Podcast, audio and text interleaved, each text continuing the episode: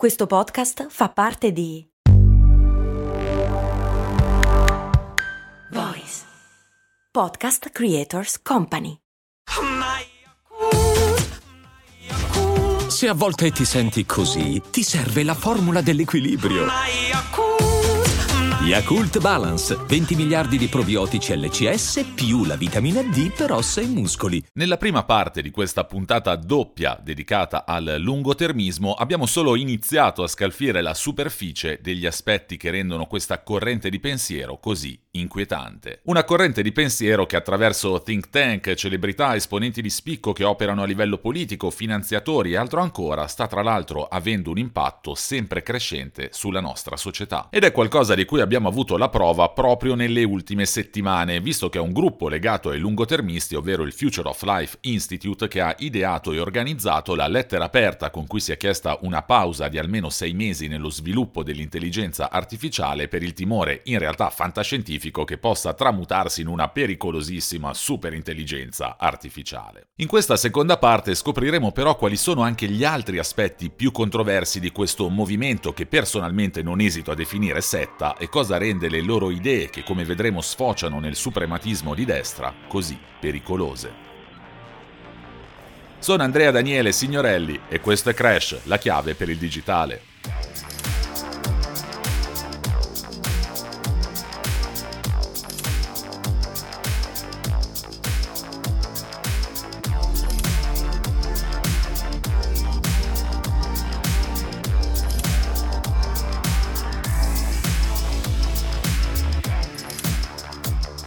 Allo scopo di valutare le azioni da compiere, prima di tutto possiamo semplicemente ignorare ogni effetto che si verificherà nei prossimi 100 o anche 1000 anni, concentrandoci invece sugli effetti più di lungo termine, le conseguenze di breve termine possono al massimo servire per capire dove far pendere la bilancia. È quello che scrive il fondatore dell'effective altruism da cui è gemmato il lungotermismo Will McCaskill assieme alla filosofa Hilary Graves in un paper del 2019, anche se nella versione del 2021 questo passaggio particolarmente controverso è stato eliminato. La logica alla base di questo ragionamento è tanto semplice quanto feroce. Se nel giro di 150.000 anni l'Homo sapiens ha raggiunto gli 8 miliardi di esemplari, tra mille anni potremmo essere 50 miliardi. Un calcolo che fa capire come la nostra priorità debba di conseguenza essere di assicurarci che questi esseri umani del futuro siano in vita, in buona salute e possibilmente anche in ricchezza. Ancora una volta però questa visione delle cose ha davvero senso solo se assunta in maniera, diciamo così, debole. In effetti chi potrebbe negare oggi che negli anni 70 e 80, quando gli scienziati iniziavano a denunciare i rischi legati alle emissioni di gas serra, terra sarebbe stato doveroso rinunciare parzialmente alla crescita economica e quindi al benessere delle persone dell'epoca per evitare di trovarci dopo 40 anni alle prese con la crisi ambientale di cui stiamo iniziando a subire gli effetti già da tempo previsti. Questo tipo di considerazioni sul medio termine, ma senza ovviamente poter porre un confine preciso, sembrano a tutti gli effetti tenere insieme buonsenso e logica. Quando però le si porta alle loro estreme conseguenze, tutto ciò che rimane è un elemento logico-matematico che diventa diventa via via più astruso e scollegato dalla realtà. E così si arriva fino alle valutazioni deliranti di Jan Tallinn, fondatore di Skype e cofondatore del già citato Future of Life Institute, secondo il quale il cambiamento climatico non rappresenta un rischio esistenziale, perché non compromette il futuro di una specie come quella umana destinata a colonizzare lo spazio. Come abbiamo visto, il Future of Life è lo stesso istituto che ha recentemente varato l'ormai famosa lettera per sospendere lo sviluppo dell'intelligenza artificiale, riempiendo un appello che conteneva anche qualche elemento condivisibile di riferimenti fantascientifici allo sviluppo di superintelligenze artificiali in grado di ribellarsi contro l'essere umano. Uno scenario che, come abbiamo approfondito in altre puntate di Crash, è, almeno per il futuro a venire, completamente fantascientifico. Sono affermazioni di questo tipo che hanno portato il filosofo Emile P. Torres a definire il lungotermismo l'ideologia più pericolosa del momento. Elevare il compimento del presunto potenziale umano al di sopra di qualunque altra cosa rischia di aumentare in maniera non trascurabile la probabilità che delle persone vere e proprie, quelle vive oggi e nel futuro vicino, subiscano gravi danni, compresa la morte, scrive Emile P. Torres. Se anche il cambiamento climatico causasse la scomparsa di intere nazioni milioni, scatenasse migrazioni di massa e uccidesse milioni di persone, potrebbe comunque non compromettere il nostro potenziale di lungo termine relativo alle prossime migliaia di miliardi di anni. Anche qualora una catastrofe climatica eliminasse il 75% della popolazione, sarebbe nel grande disegno delle cose niente più di un piccolo incidente, scrive sempre Torres ripercorrendo i ragionamenti lungotermisti. D'altra parte, proprio una figura di spicco di questo movimento, ovvero Nick Bostrom, a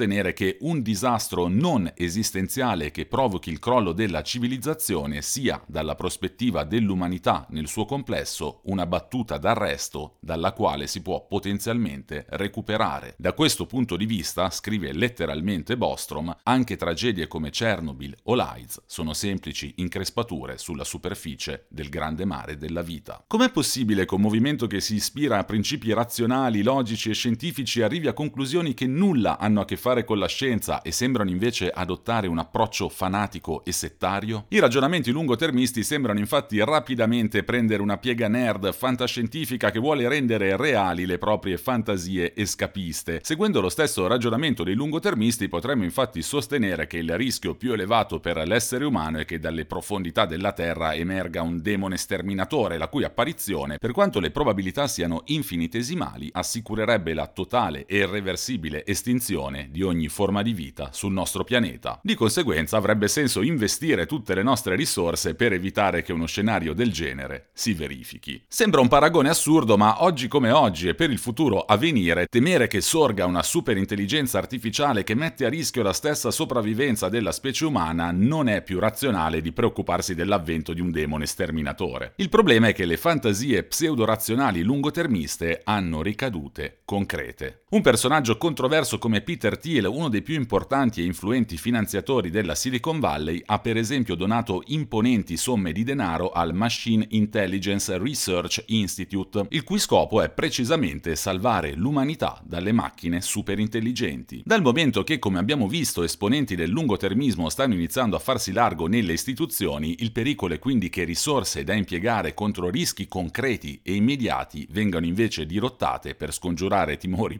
paranoici e immaginari. L'aspetto che più avvicina i lungotermisti agli adepti di una setta millenarista è però un altro. Poniamo che non ci sia nessuna forma di vita altamente intelligente in nessun altro luogo dell'universo conosciuto e che non faccia nemmeno mai la sua comparsa. Secondo il fondatore dell'Effective Altruism Will McCaskill, in questo caso le nostre azioni sarebbero addirittura di importanza cosmica. Da una grande rarità deriva una grande responsabilità, per 13 miliardi di anni l'universo noto è stato privo di coscienza, scrive McCaskill. Adesso e nei secoli a venire affronteremo minacce che potrebbero ucciderci tutti. Se roviniamo ogni cosa, la roviniamo per sempre. L'autocomprensione dell'universo potrebbe essere irreversibilmente persa. Quella breve e flebile fiamma di coscienza che ha luccicato per un po' potrebbe estinguersi per sempre. Se anche fosse una prospettiva realistica, ma in realtà non sappiamo se da qualche parte o in qualche tempo siano presenti altre forme di vita altamente intelligenti, potremmo comunque tranquillamente replicare ai timori di McCaskill con un'alzata di spalle. È davvero così importante che l'intelligenza dell'essere umano viva per sempre? E da quale punto di vista, a parte il nostro, l'intelligenza umana sarebbe talmente degna di nota da dover essere preservata a tutti i costi? Interessa qualcosa all'universo della nostra sopravvivenza? Per i lungotermisti sono dubbi inesistenti, visto che il dogma centrale di questa scuola di pensiero è proprio che niente è più importante dal punto di vista etico che portare a termine il nostro potenziale di specie intelligente che ha origine sulla Terra. Il nostro pianeta è infatti senza dubbio il luogo in cui abbiamo avuto origine, ma non c'è ragione, secondo McCaskill e compari, perché debba essere anche il luogo in cui la nostra storia si esaurisce. This episode is brought to you by Shopify. Forget the frustration of picking commerce platforms when you switch your business to Shopify, the global commerce platform that supercharges your selling wherever you sell. With Shopify, you'll harness the same intuitive features, trusted apps, and powerful analytics used by the world's leading brands. Sign up today for your $1 per month trial period at shopify.com slash tech, all lowercase. That's shopify.com slash tech.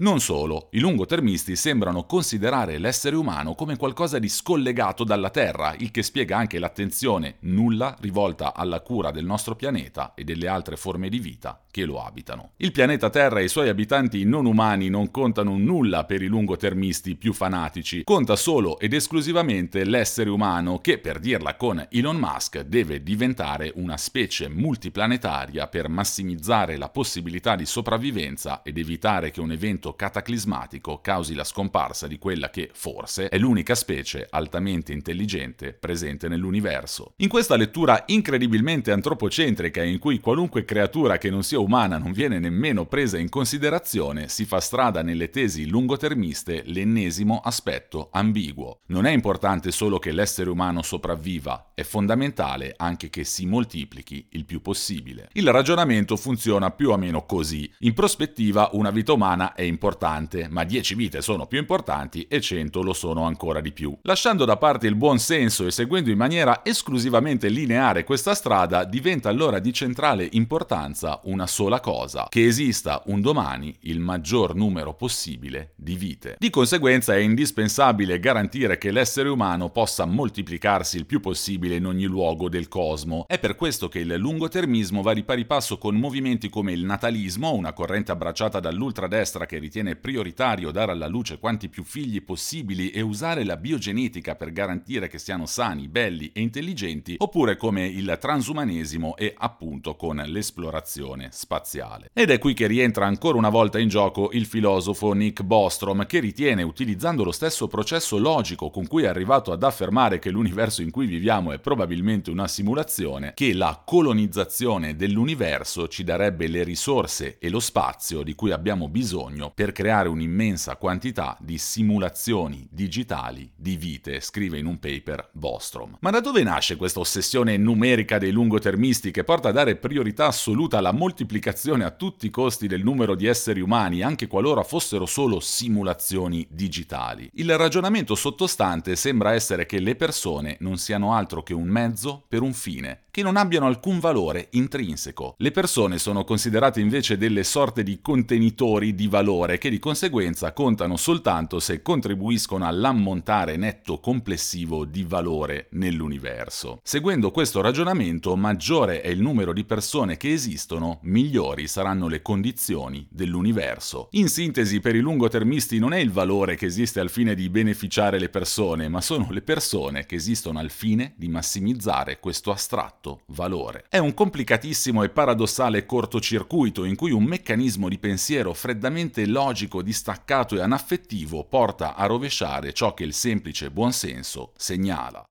ovvero che il benessere o la felicità non sono dei valori di per sé, ma lo diventano se applicati alle persone che ne possono beneficiare. Fino a dove può arrivare una visione del mondo di questo tipo? Alla logica conclusione del percorso ci porta direttamente un altro filosofo, Nick Beckstead, membro del Future of Humanity Institute, che nella sua tesi di dottorato del 2013 lodata entusiasticamente da un'altra figura di spicco come Toby Ord, spiega che salvare vite umane nelle nazioni povere essere meno utile che salvare vite nelle nazioni ricche. Questo perché le nazioni più ricche hanno a disposizione innovazioni considerevolmente migliori e i loro lavoratori sono molto più produttivi. Di conseguenza è plausibile che, a parità di condizioni, salvare una vita in una nazione ricca sia sostanzialmente più importante che salvarne una in un paese povero. In sintesi, se ciò che conta è garantire la maggior quantità di vite felici in un futuro non importa quanto lontano, dobbiamo oggi preoccuparci di salvare le vite che hanno la maggior probabilità di condurci verso questa terra promessa. È a questa conclusione mostruosamente classista che si arriva quando si considera da un punto di vista ciecamente logico il benessere o la felicità come entità astratte e l'essere umano come dotato di un destino manifesto cosmico. Considerata l'immensa quantità di soldi, si parla di 40 46 miliardi di dollari raccolta dai seguaci dell'altruismo efficace e del lungotermismo e il loro graduale inserimento all'interno di istituzioni sempre più importanti e prestigiose, è evidente che i problemi sollevati dalla diffusione di questa scuola di pensiero non siano più solo filosofici, ma politici. Nel corso del XX secolo abbiamo scoperto fin troppo bene dove ci può condurre la giustificazione freddamente e ciecamente razionale di una presunta massimizzazione del bene. Oltre a negare l'importanza di combattere la crisi climatica e dare priorità al mondo sviluppato su quello in via di sviluppo, quali atrocità sarebbe in grado di giustificare una visione del mondo che aspira a niente meno che a garantire la realizzazione del destino multiplanetario dell'essere umano e alla massimizzazione del benessere goduto potenzialmente da miliardi di persone che un domani non importa quanto lontano potrebbero abitare ai quattro angoli della galassia? Fino a dove arriverebbero a spingersi dei fanatici, come il caso di chiamarli, secondo i quali la crisi climatica è solo un incidente di percorso, che sono disposti ad abbandonare le persone che vivono nelle zone più difficili del pianeta e a instaurare una qualunque forma di dittatura se dovesse in qualche modo aumentare la nostra possibilità di evitare crimini o attentati, come ha esplicitamente teorizzato sempre lo stesso Bostrom? Siamo di fronte a una visione estremamente inquietante, che ignora completamente che proprio l'antropocentrismo di stampo baconiano alla base del lungotermismo è ciò che ci ha portato alla crisi climatica e verso la sesta estinzione di massa. Da un certo punto di vista, cercando di dare un senso alle assurdità lungotermiste, si potrebbe considerare questa visione del mondo come l'estremo tentativo del capitalismo di giustificare la sua inesauribile necessità di sfruttamento delle risorse, senza curarsi dei danni provocati provocati oggi. Il lungotermismo è infatti una filosofia in grado di minimizzare qualsiasi catastrofe e ingiustizia odierna, di giustificare qualunque sfruttamento, manipolazione e trasformazione della natura in nome di un presunto e lontanissimo avvenire utopico. Un domani paradossalmente sempre rinviabile a un futuro ancora più lontano. Tutto è giustificabile, anche la peggiore dittatura, l'eugenetica, il sacrificio di intere popolazioni, perfino la distruzione del nostro stesso pianeta se può portare a massimizzare le chance di realizzare il destino manifesto dell'essere umano e la sua gloria multiplanetaria. Il lungotermismo rappresenta in definitiva l'apice di un cupo tardocapitalismo dagli evidenti tratti fascisti e suprematisti. Per assurdo questo lungotermismo, o almeno una sua versione moderata e di buon senso, dovrebbe avere a cuore più di ogni altra cosa il benessere dell'ecosistema in cui viviamo, perché è l'unico modo per dare davvero alla nostra specie e a tutte le altre che popolano il pianeta la migliore chance di sopravvivere in maniera dignitosa. L'accento posto sul nostro destino manifesto di specie multiplanetaria è ciò che invece porta questa visione del mondo a essere completamente incurante nei confronti di un pianeta che tanto siamo destinati ad abbandonare. È una visione ammantata di future e tecnologia ma che è invece orribilmente reazionaria e antiquata nel suo estremo antropocentrismo. Una visione che ci ricorda fino a quali eccessi si può spingere l'essere umano quando dimentica di essere solo una delle forme di vita vita che abitano il pianeta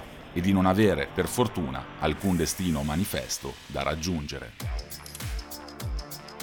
Sono Andrea Daniele Signorelli e questo è Crash, la chiave per il digitale. Vi aspetto ogni mercoledì su tutte le piattaforme di podcast.